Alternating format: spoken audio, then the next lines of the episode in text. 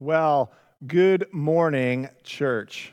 It is such a pleasure that we get to open God's word together. Why don't we continue to pray and ask God to bless our time? Heavenly Father, gracious Lord, we need you. We need you uh, more than we could even imagine. And and Lord, I, I know that I need you so much. I pray that you would give us your grace.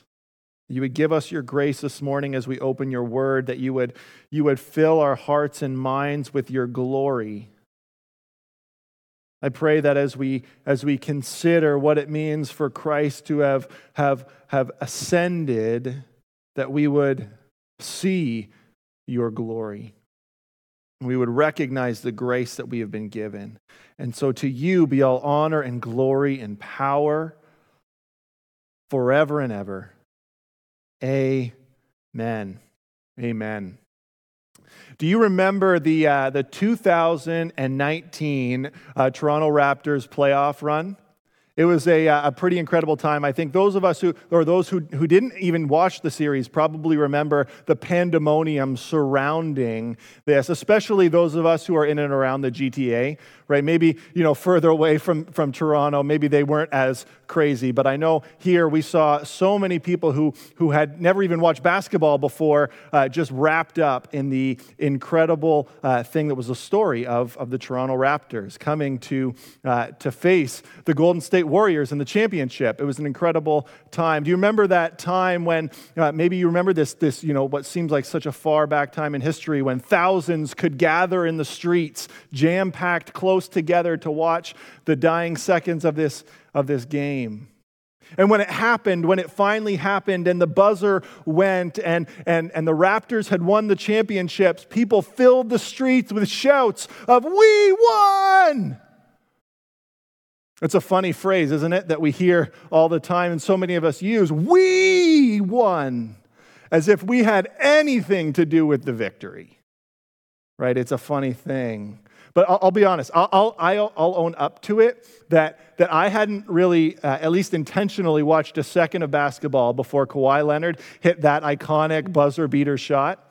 But by the time the Raptors had won the championship, I knew every single player on that team, and, and I was joining in the choruses of We won. Now, I think, I think we all know when we're saying that, that we really had nothing to do with the victory, but how quick we can be to try and associate ourselves with that victor. We, we knew we had nothing to do with it, and yet, yet we still were able to share in that celebration, weren't we? We still were able to share even in the win. You saw that as they paraded through the streets of Toronto with the trophy, and how there was thousands upon thousands of people gathered to share in that celebration, all because they had, they had followed the story. They had cheered them on from afar. Well, that's all fun and games, right? But the truth of the matter is, is that followers of Jesus followers of Jesus do share in his very real victory. Only his victory was over much more than just a few NBA superstars. His victory was over sin and death. And friends, when Jesus secured that victory, when Jesus secured the victory, he rose to heaven in triumph. And because of that, because of that, his followers share in the spoils of his victory. Indeed, because Jesus is victorious, we receive grace. How incredible is that? But before we get into that, let's remember where we are uh, in our text this morning. So, as we open God's Word together, remember we're in the book of Ephesians. And remember, as we're opening it together, as our ser- uh, ser- sermon series title is Together, because there's a very real and very deep theme through the book of Ephesians um, of the togetherness, the, the, um, the unity of God's people. And so, as we open His Word, together, let's remember that we are indeed united together, right? Whether you're joining and you're surrounded by a large family, or whether you're hiding alone to try and, and, and, watch this service by yourself, we are all indeed united together through Christ. And so let's remember that. I want you to be encouraged by that this morning.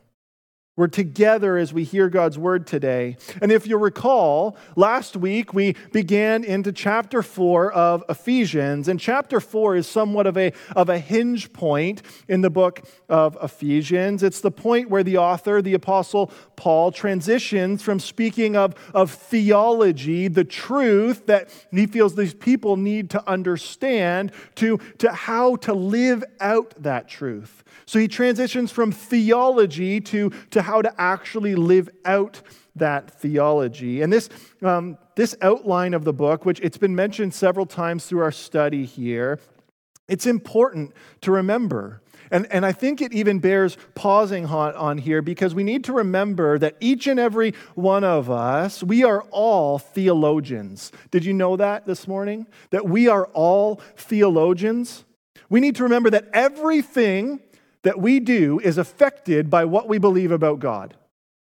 Okay, everything that we do is affected and impacted by what we believe about God. And that's true for you if you are a follower of Jesus, and it's true for you if you're not a follower of Jesus. What we believe about God impacts and affects every single thing that we do. What the, why, and that's why Paul spends the whole front half of his letter. You think about it, sending letters in the first century was not uh, as simple as we have it today, right? We don't even have to send a letter. We can just send an email. But back then they had to, had to write it out. And, and there's even good uh, uh, you know, evidence to say that the Paul couldn't even have written it himself, but that he actually dictated the letter to somebody else to write so that he could send one of his uh, disciples or one of his, his mem- uh, people who are with him to walk all all the way to Ephesus from where he was uh, to deliver this letter. There's a lot of work that goes into delivering a letter, and he took half of that letter to talk about theology, to talk about the things that we need to know about God because that directly impacts how we live our lives. Because again, how we live comes out of what we believe. And we saw last week as we came into chapter 4, verses 1 through 6, is that, that what we believe, it drives us to unity. It drives us to unity. Paul begins that section in verse 1 by saying, by saying, I, therefore, a prisoner for the Lord, urge you to walk in a manner worthy of the calling to which you have been called. So, in light of all the theology that I've just taught you, walk in a manner worthy of that. And he goes on for the up until verse 6 to say that, that this is unity based on these foundational truths of what we believe. And then right out of that, we get to our text this morning. It's right out of this, this be unified in our foundational truth. And then we get right into our text in, in verses 7 through 10. And so please follow along with me in your copy of God's word um, as I read Ephesians chapter 4, verses 7 through 10. Ephesians 4, 7 through 10. But grace was given to each one of us according to the measure of Christ's gift. Therefore, it says, when he ascended on high, he led a host of captives and he gave gifts to men. In saying he ascended, what does it mean but that he also descended into the lower region, regions, the earth? He who descended is the one who also ascended far above all the heavens, that he might fill all things. Brothers and sisters, as, as Paul continues to expand upon what it means to walk in a manner worthy of our calling, he, he, he goes on here and he answers every single objection that we could ever muster up. Right? So, so in verses 1 through 6, we're given kind of several things in which we walk, right? He says, you know, God told us to walk in humility. Right? But we say, but, but if I don't puff myself up, then who's going to do it? Right? Who's going to be the one to, to, to speak for me if I, don't, if I don't puff myself up? God says to walk in, in gentleness, and we say, yeah, but they were harsh to me first. Right? God says to be patient. We say, okay, but for, but for how long? Right? God says to live at peace with one another, but we say, but they don't, they don't think and believe the same things as, as I do. Right? And, and to all of these objections, Paul here reminds us that, that in our passage today that, that followers of Jesus have been given an infinite grace because of the victory of Christ. Followers of Jesus have been given an infinite grace because of Jesus' victory. Amen to that. Did you ever do you ever find yourself questioning whether you can actually fulfill what you've been called to do? Do you ever find yourself questioning saying, "Can I actually do this, Lord?" Listen, friends, we have all, and I think if we're honest, are all there. You're not alone in that. But perhaps um, but for that, there is grace. There is grace. But perhaps we should, we should pause here to consider what, what's actually meant by grace. What do we actually mean by grace? Because I think that we can, we so often underappreciate what this word actually means. It's a, it's a small word and it's a, it's a very well used word, but, but I think we often underappreciate what it means because it's one of these words that, that seems and is used in simplistic ways, but, but it means so much more. It has such big ideas behind it. And it's, it's, which is just really another reason why I'm saying we need to, to get into the theology and what we believe because it impacts how we, how we live. And I think we often think of grace as this idea of, you know, I'm just being, I just need to get left, let off the hook, right? Like I, I, I kind of dropped the ball. I need you to just show me grace. Okay? And that is a part of it, but that's not all of it. Author Paul Tripp says, grace is freely given love, forgiveness, acceptance, and help from God. All right, let me say that again. Grace is freely given love, forgiveness, acceptance, and help from God. And what I think we're seeing expressed here in our text is a holistic view of that definition. Right? It is all of the freely given love and for love of God. It's all of the freely given forgiveness of God. It's all of the freely given acceptance from God. And it's all of the freely given help from God for followers of Jesus. So, friends, when, when we find ourselves questioning, how on earth am I able to do this? And, and remember, the, the disciples of Jesus, they asked him the same question. Remember and when Jesus met the rich young ruler and, and he told him, You sell all of your things and give to the poor. And, and his disciples said, Who can do this? It's impossible. What did Jesus say? He said, With man it is impossible, but with God, all things are possible. So when you ever ask yourself, How on earth am I going to do this? you need to tell yourself, I can't on earth. But Jesus, Jesus gives us grace. Our text today shows us that for that, there is grace. Now, now maybe you've heard me qualify my few, myself a few times here with the words follower of Jesus that this grace is, is for followers of Jesus because I think it's important for us to remember and realize that this, free, this grace is indeed freely given. And this grace is indeed free, but it came at a very great cost. And it came at the cost of the life of Christ. And so we can only partake if we're found in Him. See, Jesus, he freely gives the spoils of his victory. He does, but we must first pay homage to him as king. Right? Not just with lip service either, not just with lip service, but with our whole lives. And so, friends, the very first step in claiming this grace is claiming Christ himself. It's claiming Christ himself. Now, if that's you today, if that's you today, I have very good news for you. You, yes, you have been given grace. You are given grace. You know, uh, YouTube is, is a fascinating platform to me because it can be as complex or as, um, as simple as you want to make it, right? Like if you're just looking to watch funny videos of animals, there, that's there. You can do that. If you just need some information about how to fix that very specific part on your dishwasher, that's there. You can watch that right? But if, if you want to go a level deeper, there's whole communities based around specific topics.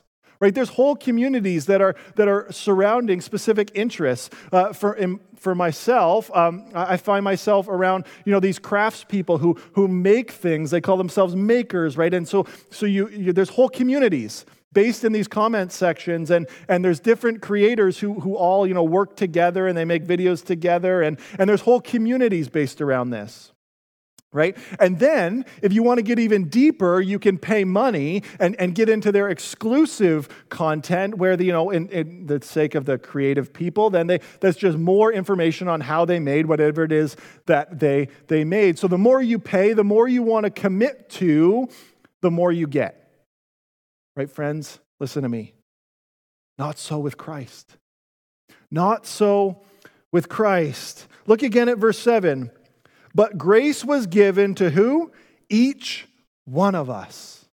To each one of us, there is no pay for play level with Christ. There is no pay for play level with Christ. There is only his followers and not. It's not like we have his followers, and then within his followers, you can pay that extra bit of money, or you can, you know, oh, I'm going to get into vocational ministry. That will get me another level higher. No, that's not what it says. It says that grace was given to each and every one of us. In this one phrase, every notion that only super Christians are able to actually follow Jesus is washed away. Now, next week, Pastor John, he's going to be showing us from, the, from the, the verses that follow our passage that there are particular leadership roles that are, are given as a gift to the church to help equip us saints in that. But, but today, in our passage here, Paul says that all of us, that is, every believer in Christ, is given the same level of grace.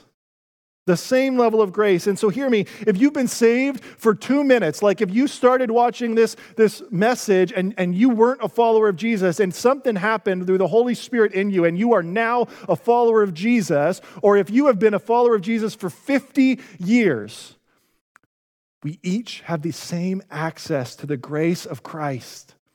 That same grace is ours, whether you work in vocational ministry or not we all have the same access to grace. Why? Because we didn't earn it. We didn't earn it. There's no amount of money that we could pay to earn grace. Matthew Henry, in his commentary, he puts it that all ministers and all the members of Christ owe all the gifts and graces that they are possessed of to him. And this is a good reason that we should walk in love with one another because of every one of us is given grace. None of us earn grace, it is freely given. And in our text, Paul shows us how it's freely given, it's not earned, by, by tying this grace to Christ's victory. Okay, look again at verse 8. It says, Therefore, it says, when he ascended on high, he led a host of captives and gave gifts to men. Right here, Paul seems to be quoting from, from Psalm 68. And so, so, what's the purpose of this? One commentator says that the essence of Psalm 68 is a military victor has the right to give gifts to those who are identified with him. Okay, so a military victor has the right to give gifts to those who are identified with him. That's, that's the overarching theme here of Psalm 68 that he's quoting. And in verses 9 and 10 of our passage, Paul himself gives some extra commentary, right? And he shows that this psalm is actually speaking of Jesus. It's actually speaking of Jesus. And he says, when Jesus ascended to heaven, it was in celebration of his victory over sin and death. And in that victory, he gave the gift of grace to his people. He gave the gift of grace to his people. And so, brothers and sisters, let me ask you do you need grace today? Do you need grace today? Jesus has freely given it to you. So find it in him. Do you feel bogged down in the battle of a sin that just won't seem to, to go away? It just keeps seeming to rear its head in your life over and over and over again. Brother, sister, do not dismay. Don't give in. Keep battling and turn to Christ because he has given you grace to fight. Are you burdened? Are you burdened by a relationship that you just can't seem to get right? Maybe you have a, a friend or a family member who ju- you just can't seem to make up with. Do not give in. Don't give up. Rather, seek Christ and seek the grace that He has given freely to you as a follower of Him to, to work in that relationship and to work through you. He can be your strength. Are you terrified? Are you terrified every time that a conversation with a coworker or a neighbor or a family member turns to spiritual things? Don't fear. Do not be afraid. Maybe you're afraid of, of seeming weird or, or of losing a friend. Do not be afraid, but rather come to Jesus for his freely given grace. And he will give you boldness. He'll give you boldness to share the truth that you know they need. And so I'll ask you again do you need grace today? I know I do. I know I do. Find it in Jesus. He has freely given you grace. Now, now our finite human minds, our finite human selves insist that there must be an end. There must be an end to that grace. There must be a limit, right? Because if it's our own selves, there's a limit.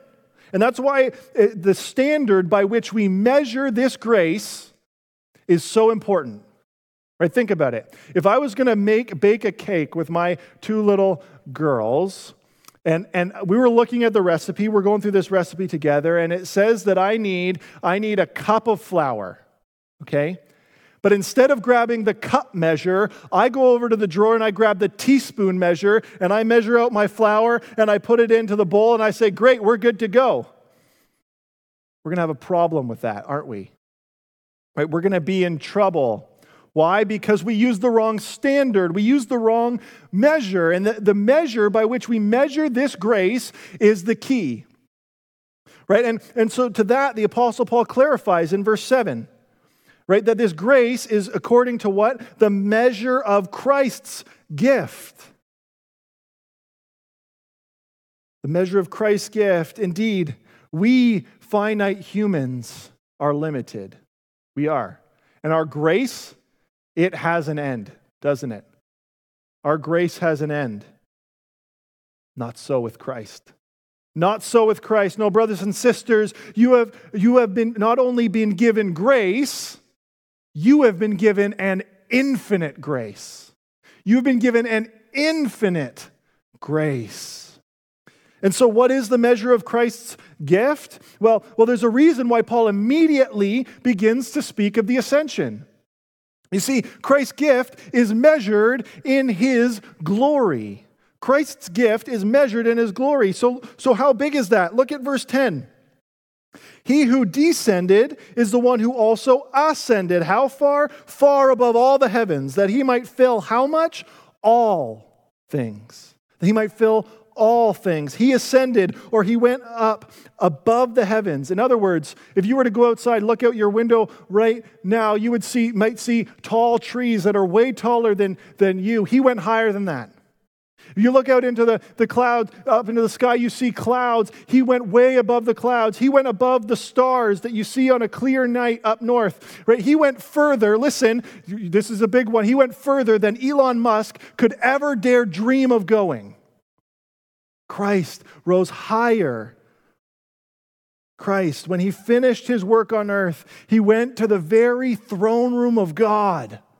He went to the very throne room of God and he sat down at the right hand of the Father, assuming his role back in glory.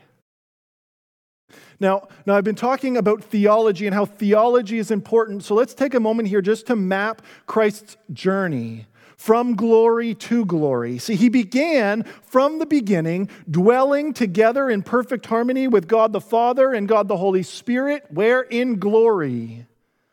John 1 says, In the beginning was the Word, and the Word was with God, and the Word was God. He was in the beginning with God. From the very beginning, Jesus was in glory.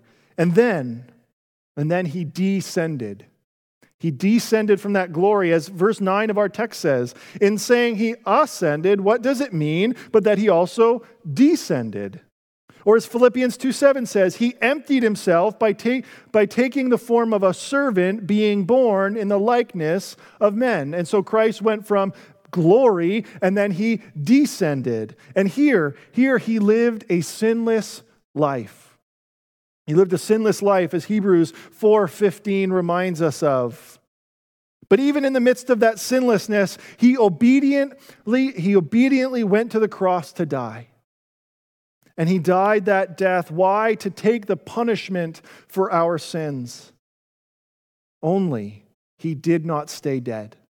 He did not stay dead. No, he rose again in the resurrection. And it was in that moment as we read about in 1 Corinthians 15, that, that Christ overcame death. It was in that moment that he defeated his enemies. It was in that moment that he won the battle. Praise be to God. But it was in the ascension, it was in the ascension, as is, we're told about in Acts chapter 1, that he sealed that victory. It was in the ascension that he rose in triumph. And he rode into the city, into the throne room of God in triumph of his victory. And now he is seated again in glory, from glory to glory. There and back again, a Savior's tale by God alone. And being back in glory, being back in glory, he's crowned ruler of all things. Not just a few things, not just most things, but all things. And in a beautiful way, when Jesus assumed his throne, he was able to fill all things, not just a few things, not just most things, but all things. You see, brothers and sisters, here's the beautiful paradox. The beautiful paradox is that in ascending further than we could farther, that we could ever imagine, Jesus was able to become closer to us than we could ever fathom. In ascending further than we could ever dare imagine, he has made himself closer to us than we could ever fathom by sending the Holy Spirit to dwell, not just side by side, not just amongst his people, but in their very souls in our very souls. You see, we do not measure, we do not measure the grace of Christ off of our own teaspoon sized amount of grace. No. We measure it by the grace we've been given, by the infinite measure of Christ's gift. We have been given an infinite grace. And what that means that means is that there is no sin, there is no sin too great or too rooted to, be, to overcome the grace of Christ. So if you're watching this today and you're saying, uh, you know what, I feel this yearning in my soul that I need to come to Christ, but I'm just, I'm too messed up. I've done too many bad things. I'm, I'm too set in my ways. Hear me. You are not too much of a sinner for the grace of Christ. You have no sin, Christian, that is too rooted to be overcome by the grace of Christ. You say, but I like that one too much. It is not too much for the grace of Christ, the infinite grace of Christ. Come to him, and he freely will give you an infinite grace. This means that there is no relationship that is too broken for the infinite grace of Christ. If he can renew the relationship between us, a sinful people, and a perfect God, what makes us think that he cannot give us grace to work our relationships here and now? This means that there is no context too dangerous for us to bring the gospel by the grace of Christ. Whether that means your coworkers or neighbors, or whether he is calling you today to a far off people group that terrifies you, the infinite grace of Christ is able to give you the power. If he's the one who told us to bring the gospel to the nations, then what makes us think he won't give us the grace to actually go and do it? The infinite, infinite grace of Christ. Brothers and sisters, we have been given an infinite grace by the victory of Jesus.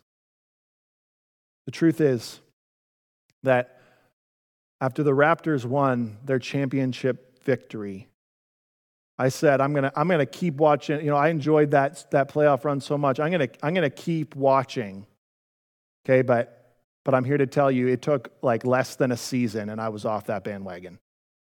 That's just that's just the truth. Okay? Why? Because their victory wasn't enough to sustain me.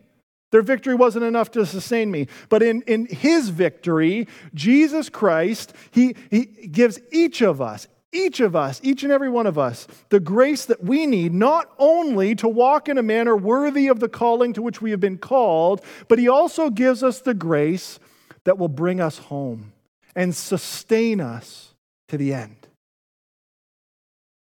Do you need grace today? Do you need grace today? Come to Jesus. Come to Jesus because He gives us an infinite grace because of his victory. Praise God for the infinite grace of Christ. Let's pray. Holy Father, precious Lord, King Jesus, we are humbled when we look upon you on your throne. Praise you, Jesus, that you ascended from this earth and are now seated in glory. And because of that, you fill all things. And because of that, you gave us a grace, an infinite grace. Oh Lord, we need it.